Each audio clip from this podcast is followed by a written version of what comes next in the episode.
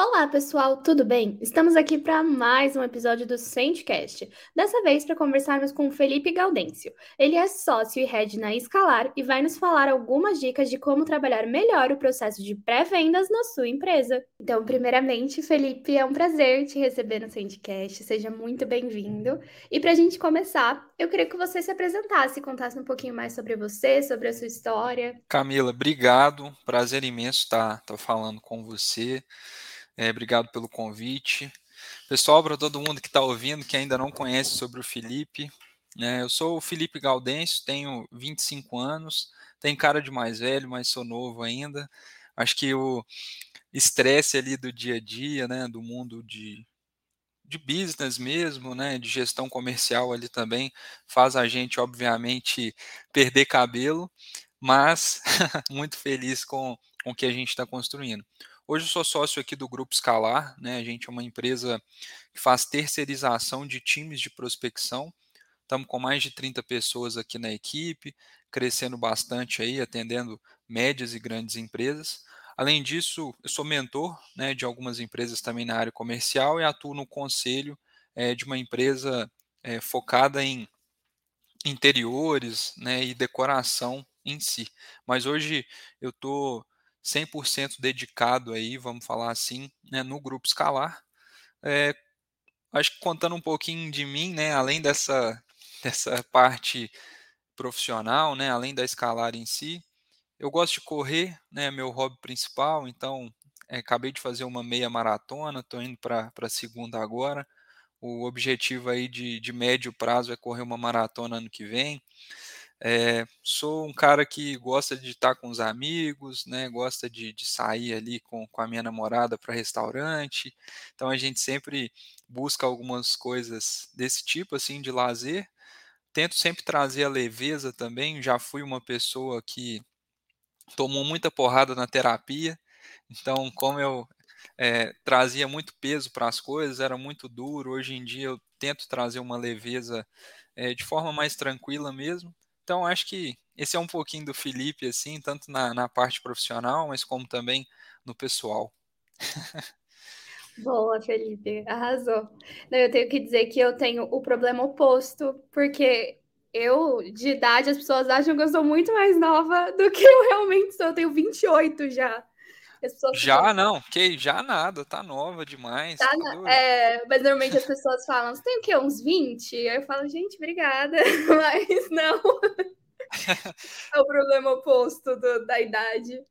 Mas a, a, gente vai mudando, né? De, de acordo com a rotina, as coisas vão mudando bastante em relação a gente. É engraçado isso. Com certeza. E aí eu queria pedir para você falar um pouquinho mais do, do seu trabalho, do trabalho que vocês têm lá na Escalar. Como que funciona tudo isso? Legal, Camila. Basicamente, é, hoje a gente está focado em empresas que já têm equipe comercial, né, que já tem essa maturidade de, de venda na ponta, é, e a gente atua em diversos cenários. Tá? O principal cenário que a gente atua hoje são empresas que têm um time de, de closers ali, de vendedores né, na ponta, mas têm dificuldade de captação de prospecção no pré-venda.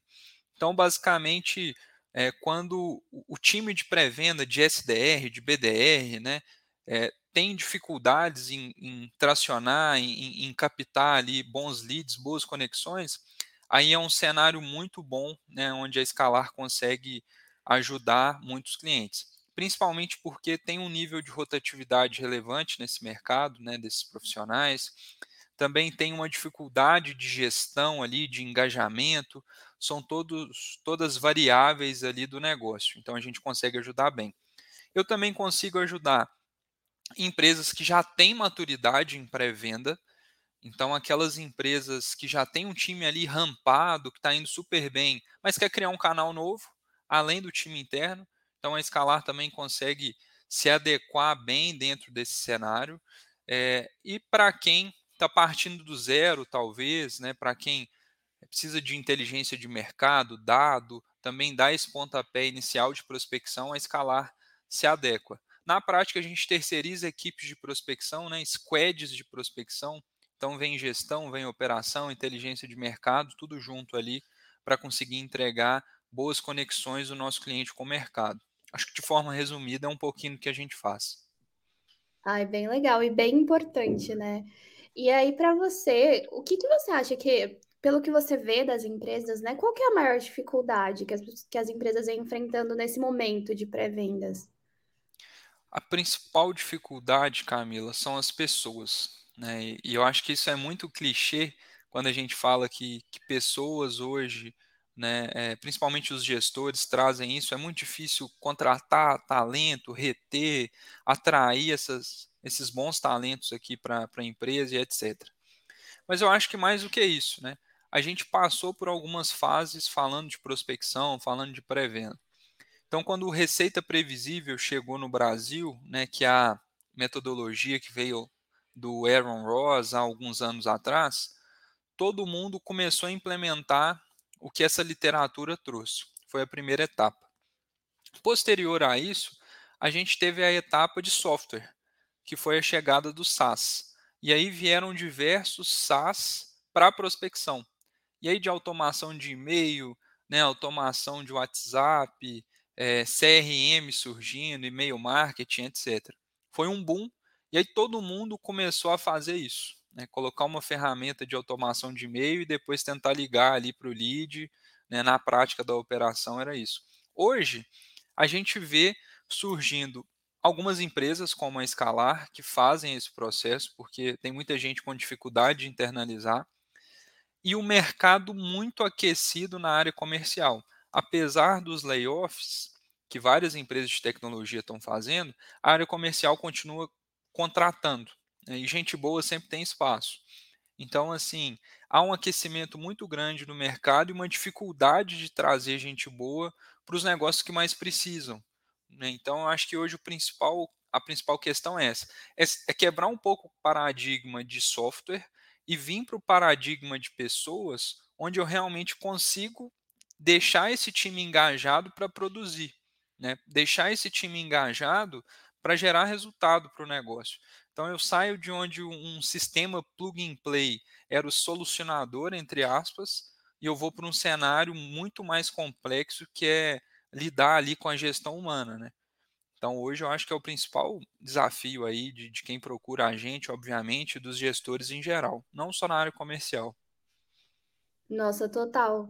De fato, é algo muito complicado, né? Porque eu acho que todo, todo, toda a outra parte do processo a gente tem um controle maior.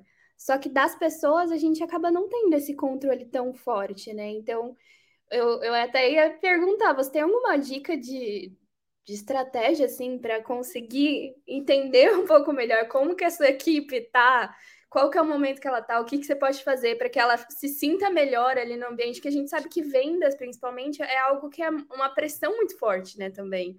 A pessoa uhum. se sente ali, ela tem, tem as metas, tem tudo que deixa essa sensação de que eu preciso sempre me superar, né? Eu acho que isso também acaba afetando um pouco as, o time ali no geral, né? Com certeza, Camila. Ó, oh, é, eu sou muito prático, então eu vou tentar dar alguns exemplos práticos aqui, tá? Beleza. Tem algumas ferramentas de mercado que fazem mapeamento de perfil, né? Os profiler ali na prática, tem a Solids, que é aqui de, de BH também, conterrânea nossa, tem alguns outros softwares aí que conseguem fazer esse mapeamento de perfil de forma interessante. Eu acho que o primeiro passo é ter esse mapeamento. É, então, assim, eu preciso saber qual que é o perfil do meu liderado. Né? Eu preciso saber qual que é o perfil da pessoa que está entrando na minha empresa. Por quê? Cada pessoa tem o seu estilo de liderança ou o seu estilo de liderado. Eu não consigo comunicar para Camila né, e, e, pedir algo para Camila, gerir a Camila, da mesma forma que eu vou gerir a Joana, por exemplo porque as pessoas são diferentes e cada uma né, exige da gente um tipo de liderança. Então, acho que o primeiro passo é esse: entender qual que é o perfil do seu time. Ah, mas Felipe, eu tenho que buscar todo mundo igual no meu time? Não, de maneira alguma. Né? Tem pessoas que são mais executoras, então haverá momentos em que você vai precisar de mais gente executando.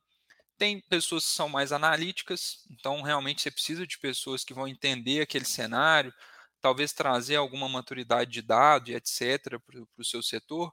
Tem gente que é comunicadora, que gosta de falar, para a área de vendas principalmente é um dos principais skills ali que a gente precisa, então super relevante. Então o primeiro passo é esse, entender o perfil né, de quem eu estou lidando. Qual que é o segundo passo? Entender o comportamento e a cultura que está enraizada nesse dia a dia. Então uma coisa são as habilidades-chave, outra coisa é como o clima na empresa está. E, e qual que é a diferença na prática? eu tenho um, um, perfil, né? Eu tenho uma postura e o clima tem uma energia, né? O clima tem coisas indiretas ali que fica difícil tangibilizar. É, e aí a gente tem também, obviamente, algumas ferramentas práticas, como é, pesquisa de clima, né? E falando de pessoas em si, né? Pesquisa de clima, é, tem alguns indicadores ali de turnover, rotatividade, é, feedback do, do líder, obviamente, né?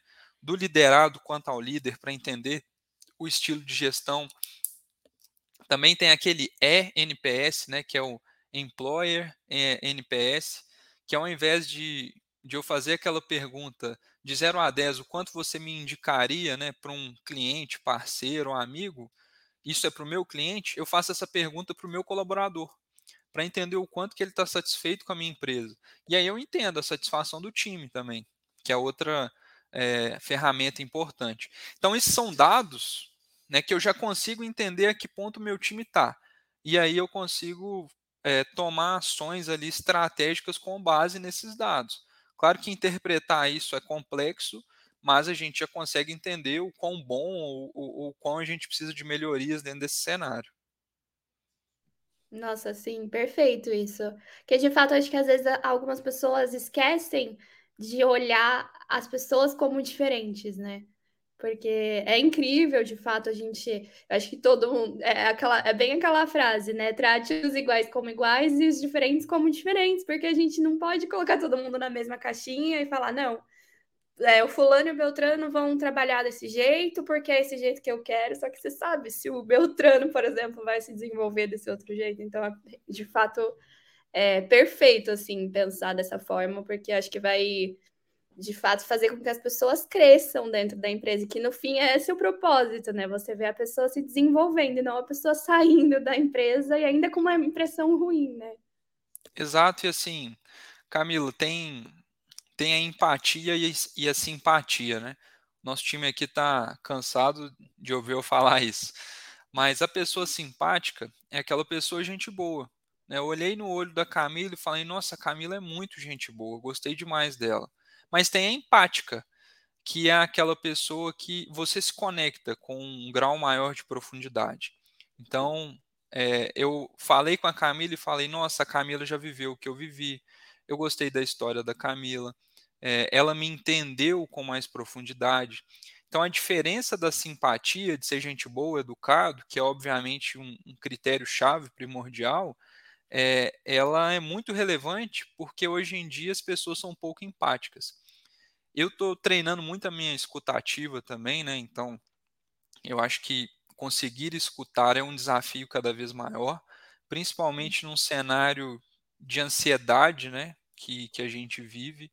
Então, hoje, escutar né, é um, uma das principais habilidades assim que eu, que eu busco também nas pessoas que eu me relaciono, que a gente contrata aqui dentro, né, do, até em cliente, fornecedor, vamos entender o quanto aquela pessoa está aberta.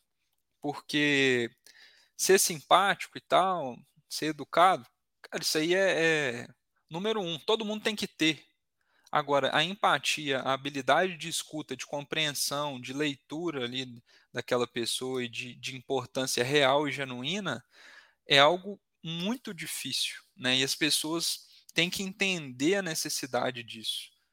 E, enfim, eu acho que é isso. Nossa, sim.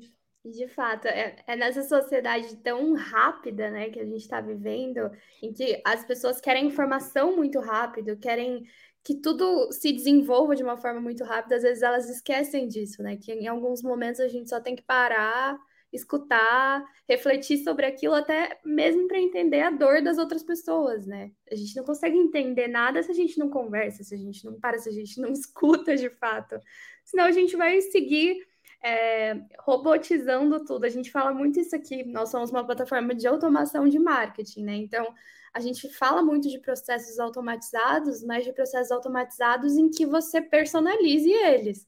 Não tratando todo mundo da mesma forma, não. Cada mensagem que você envia, por mais que ela seja automática, ela tem que ser única para que aquela pessoa sinta que você se importa com ela de verdade, que não é um robô ali atrás, né? Com certeza, com certeza. E, e hoje, aí já puxando um gancho para o negócio de vocês, né? É, a automação, ela é muito importante e ela tem que ser usada, mas eu preciso saber personalizar ela. Então, Sim. um exemplo claro: se eu trato todos os contatos da minha base é, da mesma maneira, eu não separo em safras, né, eu não separo em, em, em parâmetros diferentes, eu estou subutilizando a ferramenta.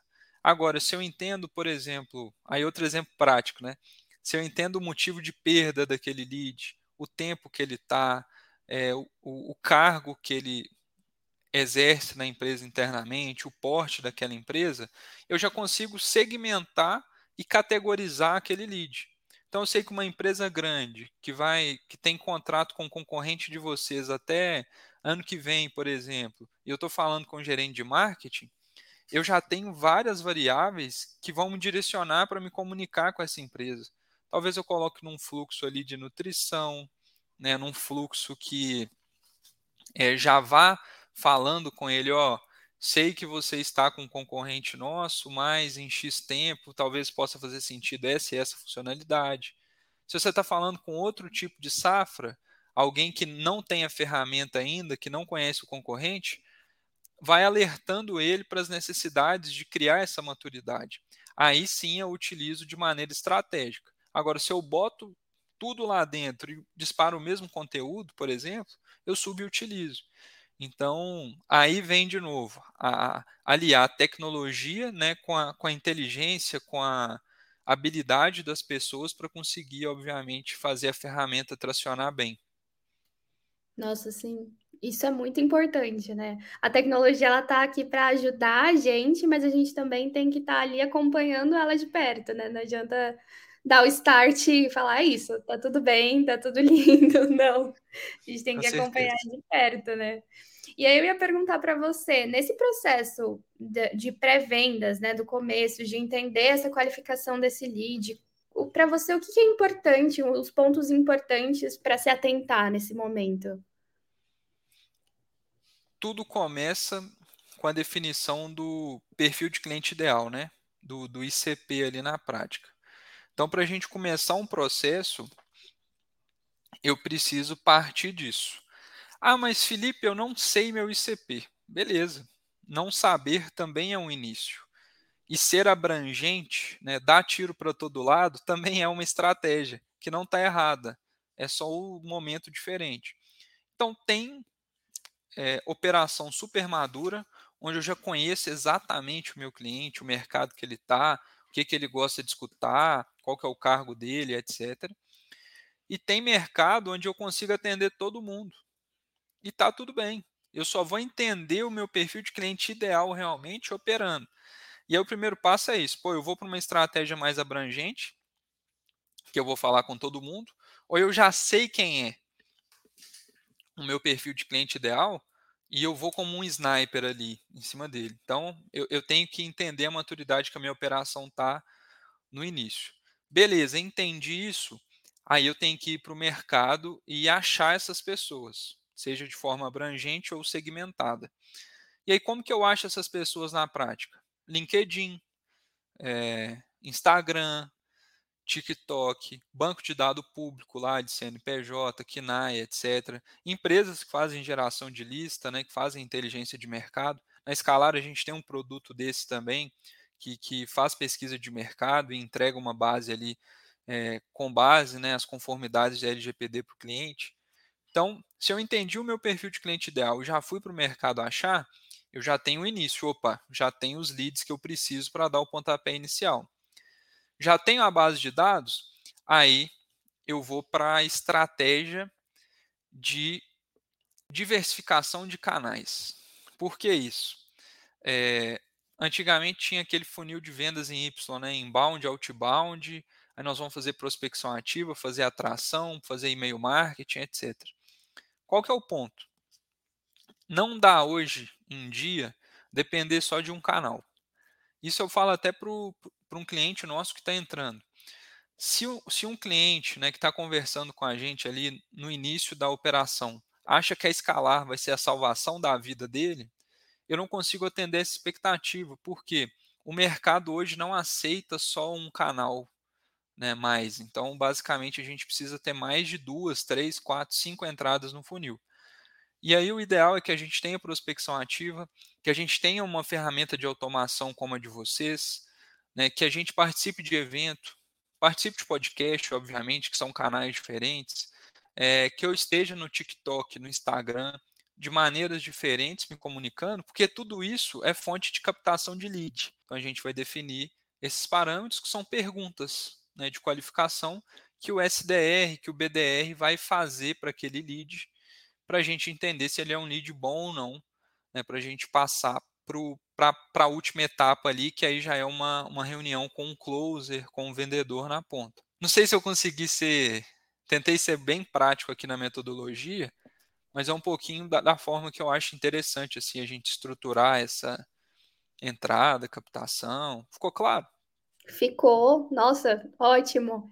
De fato, não, de verdade, isso é bem importante, porque eu acho que tem muita empresa assim que acaba começando não, não estruturando tão bem, né? A gente aqui, por exemplo, muitas pessoas que escutam, que estão escutando aqui a gente, são pequenas, médias empresas que ainda estão estruturando seus processos. Então, acho que é algo muito importante de ser falado mesmo, para que a pessoa não fique batendo por muito tempo com a cabeça na parede, né? Que às vezes acontece muito isso, principalmente no início do processo, né? De meu Deus, o que, que eu faço? Como que eu faço? Como que eu começo?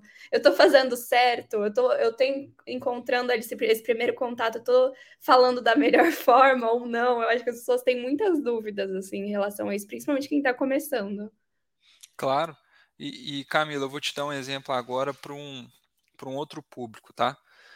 É, como eu falei no início, né, eu participo do conselho de uma empresa de arquitetura e decoração. O nome dessa empresa é Mood Design. Lá, a estratégia de, de captação é pelo Instagram, a partir de blogueiras, né, a partir de, do Instagram, que é uma vitrine ali, etc. E aí, Agora a gente começou a testar uma newsletter, né, que é a criação de comunidade. A gente também está buscando uma ferramenta de automação como a de vocês, então legal depois a gente bater um papo também para entender. Então são pontos-chave que diversificam o, o, os canais de acordo com o meu produto. Né? Então, para esse produto em si, blogueira é muito legal, porque elas estão lá mostrando os projetos, etc. Agora, para o nosso produto da Escalar, eu preciso de outros canais, né? Blogueira não faz sentido, porque o meu cliente ele está dentro da empresa, um cliente corporativo, B2B. Então eu preciso prospectar, preciso ter um relacionamento pelo LinkedIn, preciso me aproximar mais desse cliente. Então, para cada tipo de produto, a gente tem que entender o melhor canal, né? Nossa, assim, é. Não adianta não, não desenvolver isso e acabar só gastando tempo, né? No fim, a gente quer otimizar o tempo da melhor forma possível. E você ir, ir, ir descobrindo o melhor lugar para você, com certeza otimiza muito tempo.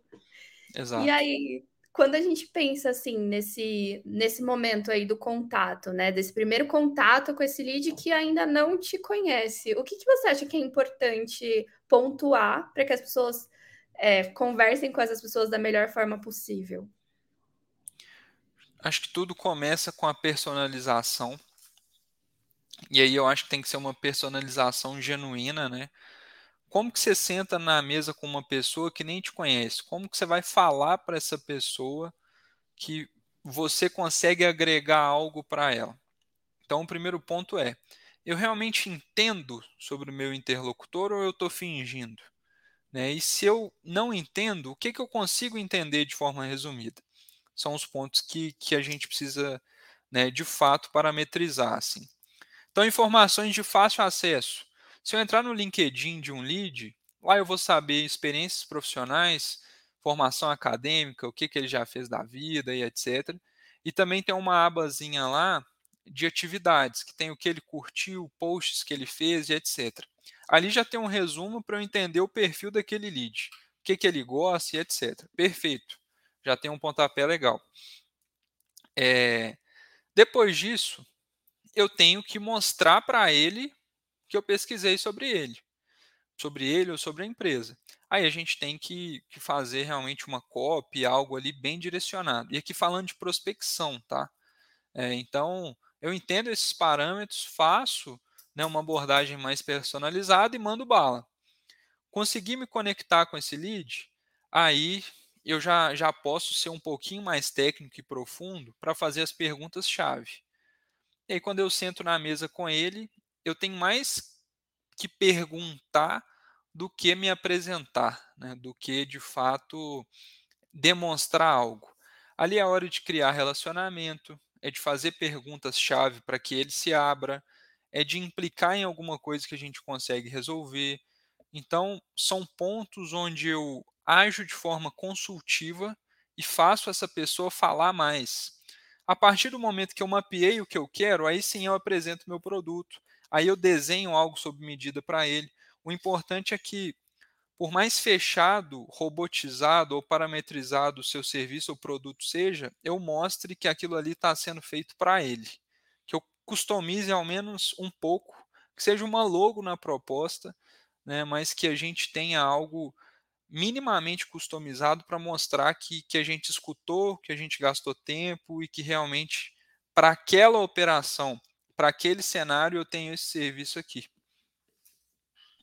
Nossa, sim, incrível. De fato, isso é bem importante. E aí, agora, é, o que eu queria saber é: a gente viu, eu acho que cada vez mais o, o mercado vem mudando muito, né? Como que você enxerga esse, esse próximo momento do mercado, principalmente nessa área de vendas? Eu estou vendo um, eu estou vendo um aquecimento muito grande né, das empresas de tecnologia em contratar executivos sêniores. Então, estou vendo um volume de vaga para esse tipo de profissional é, mais sênior, né, com salários maiores, etc., muito legal. Há uma dificuldade muito grande ainda de recrutar esses profissionais aqui no Brasil, porque o que essas empresas buscam é mais do que um vendedor executivo na ponta. Eles buscam alguém com visão de negócio, alguém que sabe operacionalizar mas que tem um relacionamento, uma carteira relevante ali para também vender. Então, o primeiro movimento que eu vejo é esse, né, realmente de pessoas é, que operacionalizam na ponta, mas têm uma visão estratégica. O segundo ponto, ainda falando de pessoas, a criação de áreas de receita é uma tendência também. E o que, que é isso? Né, tem um profissional ali, o C-Level, que é o CRO, né, o CRO, que é o Chief Revenue Officer. Então, esse gestor de receita, né, esse diretor de receita, na prática, ele é alguém que entende de canais. Então, uma pessoa que vai entender de prospecção, de inbound, de TikTok, de Instagram, de Facebook, de Google Ads, de tudo. E também entende de sucesso do cliente, né, de CS. Então, esse profissional, ele entende como trazer dinheiro e como reter dinheiro. Ele é o cara da receita, né? de, de, de reter essa receita. Esse profissional está tá com acesso muito difícil aqui no Brasil, ele ainda não existe, na minha opinião, aqui dentro.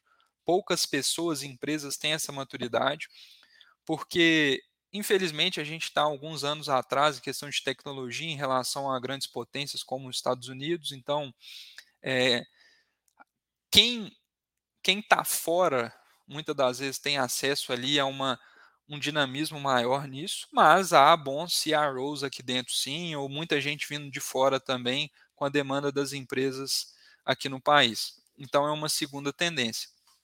E a terceira tendência não é puxando para o nosso lado, mas é também uma movimentação de mercado, que são é, a contratação de empresas que fazem né, a, a terceirização de pré-venda ou a terceirização comercial. Porque na prática é a criação de um novo canal. Né? E, e mais do que contratar uma empresa de pré-venda, é trazer um canal novo que vá além do óbvio. Então, trazer uma ferramenta de automação como a de vocês, trazer uma empresa como a nossa, é, contratar um executivo lá em Goiás, por exemplo, né, que vai abrir mercado lá, que sabe e entende o cenário daquele estado, daquela região, que tem uma visão estratégica para empreender também o setor comercial. Então, essa criação de canal é o novo insight. E através de pessoas, ferramentas, enfim, de produtos, é, é o que eu estou vendo com, com bastante sinergia aí nesse momento. Nossa, bem legal isso, porque é, é bem a questão de você sempre ampliar os seus horizontes, né? Não ficar focado apenas em um lugar, em um espaço ou em uma coisa. Acho que quando a gente amplia o horizonte, a gente vai muito mais longe do que ficando ali naquele, na mesmice, né? Exato, com certeza. É, é bem, é bem importante assim que as, que as empresas entendam que elas podem usar ferramentas, usar empresas que ajudem elas a entender melhor e colocar aquela, aquela partezinha que talvez esteja em falta, né? Às vezes é um pouco, eu eu, eu sempre falo isso, que às vezes é difícil da gente entender a falta que a gente tem, porque a gente quer fazer, né? A gente claro. quer, quer dar conta, você quer fazer, não, eu consigo fazer, mas às vezes você, o que você precisa é uma outra visão. Talvez você não seja tão bom nessa parte, mas outra pessoa vai ser. Então tem que olhar para dentro e falar, não, pera. É, eu acabei de ler um livro que chama, eu posso errar o nome dele aqui agora porque você vai entender quando eu falar por que os generalistas vencem um mundo de especialistas. É isso aí. Se não for, eu errei uma palavra ou outra, tá? Me desculpa o autor. Se quiser pesquisar, pesquisa algo assim que vai encontrar. Coloca generalista e, e, e especialista lá que já vai aparecer. Mas tem uma das metodologias lá, né, algumas definições, que ele fala o seguinte, né, por que, que ser generalista é melhor do que ser especialista. Isso divide opiniões, tá?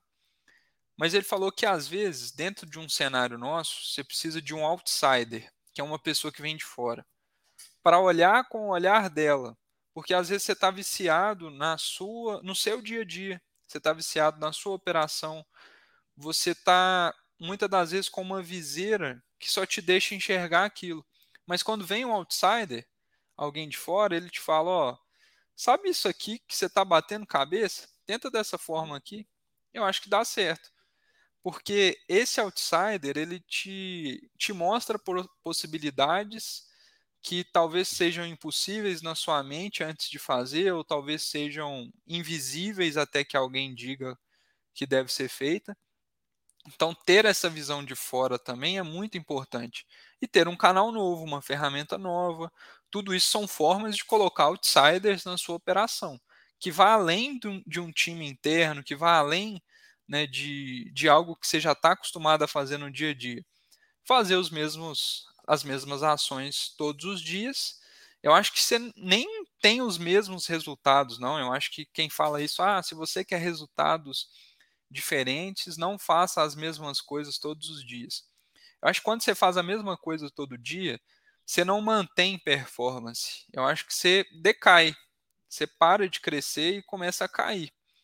Porque no mundo atual, você precisa se reinventar todos os dias. Todo dia é muita coisa, né? Mas assim, vamos colocar todos os meses, todos os trimestres, né? Todos os semestres, todo ano, porque é, se você insiste em algo todo dia, a sua performance vai cair você precisa achar formas inteligentes de fazer isso. Né? E aí, por exemplo, eu corro, né, eu tô, eu, a primeira maratona que eu fiz, primeira meia maratona que eu fiz, eu corria todos os dias e malhava duas vezes por semana. E aí consegui bem e tal, foi a primeira, foi um desafio e tal. Para essa de agora, eu tô treinando três vezes por semana. E eu tô atendendo o mesmo volume de treino que eu treinava todos os dias. Estou descansando mais, estou dormindo melhor, estou é, conseguindo focar também em outras coisas e etc. será que se eu estivesse treinando todos os dias eu ia estar tá bem, ia estar tá pronto, ia estar tá são de mente, de corpo, talvez e tal, para chegar bem para essa de agora? Então eu encontrei uma forma diferente né, de talvez atingir uma performance melhor.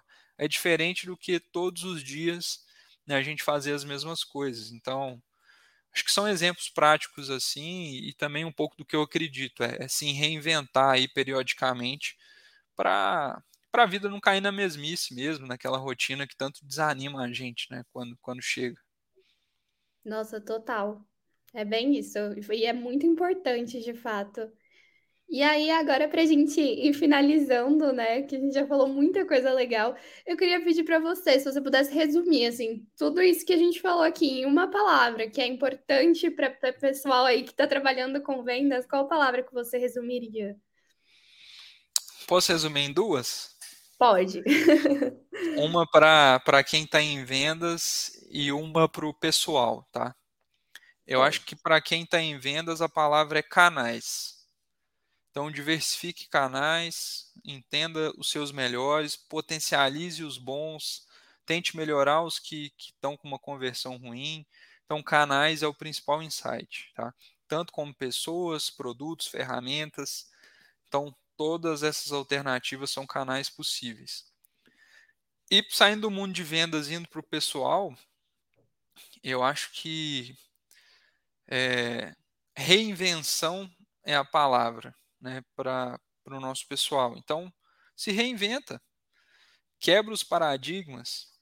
Se você acredita numa política de esquerda, por exemplo, é, escuta o que o de direita tem para falar. Não é, com o intuito de ser convencido, mas escuta o ponto de vista dele. Né? Para quem é de direita, escuta quem é de esquerda.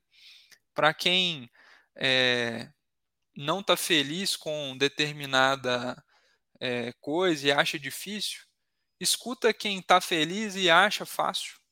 Vê o ponto de vista dele, como ele se comporta, etc. Se reinventa, né? busca melhorar e tal, e faz isso de uma forma leve. Tudo na vida é aprendizado e tem que ser leve. A partir do momento que, que a gente tem algo pesado, fica maçante, a gente desanima e etc. Então, se tem um sonho, né, se tem alguma coisa aí, se você tem algum ponto na vida que você está insatisfeito ou vê que precisa de melhoria, se reinventa e vai para cima de forma leve, vivendo um dia de cada vez, fazendo 1% melhor a cada dia, né? Essas frases de livro decorada, mas eu acho que é isso, reinvenção. Nossa, é isso. De fato, é muito importante. Tem que, tem que parar para refletir. É algo que, que a gente precisa, né? E aí, agora, para a gente terminar, eu falo que esse momento é um momento merchandising, para você falar um pouco mais onde as pessoas podem é, te encontrar, encontrar o trabalho da Escalar, onde elas podem entrar em contato com vocês. Boa, Camilo. Ó, tô no LinkedIn, Felipe Gaudêncio, GAU. Vocês vão me encontrar lá. E o, o meu LinkedIn é esse, tá lá para todo mundo. A Escalar, Grupo Escalar, né, no, no LinkedIn. E no Instagram, grupo.escalar. E lá vocês vão, vocês vão ver as fotos do time, vão ver os nossos momentos de descontração, também alguns insights que a gente traz. Então, tanto no Instagram como no LinkedIn, Grupo Escalar. Vai ser um prazer é, bater um papo. Quem escutou o podcast, me manda um, um DM lá no LinkedIn. Vai ser um prazer tirar alguma dúvida, trocar uma, alguma ideia. É isso.